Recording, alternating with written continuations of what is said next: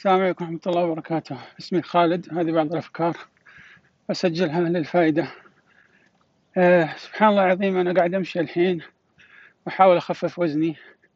فلاحظت حاجة أنه سبحان الله في تعارض عقلك أه في معلومة كلنا نعرفها في اللاوعي وعقلك يدفعها في اللاوعي في حرب يعني في اللاوعي.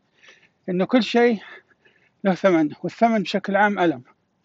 يعني إذا تبغى تخفف وزنك تبغى حتى في الرياضة الحين أمشي أفضل الفائدة لما يبتدي جسمك يتعب. هذه أفضل الفائدة. هذه الجسم يبتدي فيها يتاقلم آه في الأشياء الشخصية في الأشياء النفسية في العمل. التضحية هي اللي تعطيك أفضل شيء. يعني الموظفين في الشركات لما يعملون عمل عادي سواسية. متى يبتدي الواحد يظهر؟ لما يبتدي يتعب زيادة ويقعد زيادة ويفكر زيادة ويطلع مشاريع أفضل إلى آخره. وعلى ذلك فقس. فالثمن أي شيء تبغاه يسوى في الدنيا القادة والعظماء كلهم دفعوا ثمن عالي. الثمن هذا وشه الألم. لازم يكون في نوع من الألم. مخك ما يبغاك. يعني هذا شيء معروف في اللاوعي.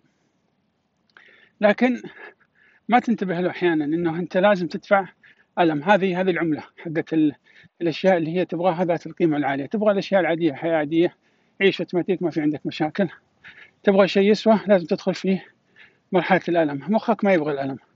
فما أدري كان مخك يغطي المعلومة هذه عنك ما يخليك تحس يعني تخيل لو المعلومة هذه كل الناس فاهمينها زي ما عارفين ثمن الشراء. تبغى تشتري سيارة لازم تدفع خمسين ألف ستين ألف مئة ألف مئتين ألف. تخيلوا هذا في الوعي بالنسبة للناس بالنسبة لأي إنجازات في الدنيا. إيش بيصير في الدنيا؟ شيء غريب. معروف إنه إذا أبغى أصير يعني مدير شركة لازم أدفع مثلا 2 مليون ألم مثلا. هذا هو مكتوب عندك ومكتوب قدامك في الوعي. شيء غريب سبحان الله. ما أدري.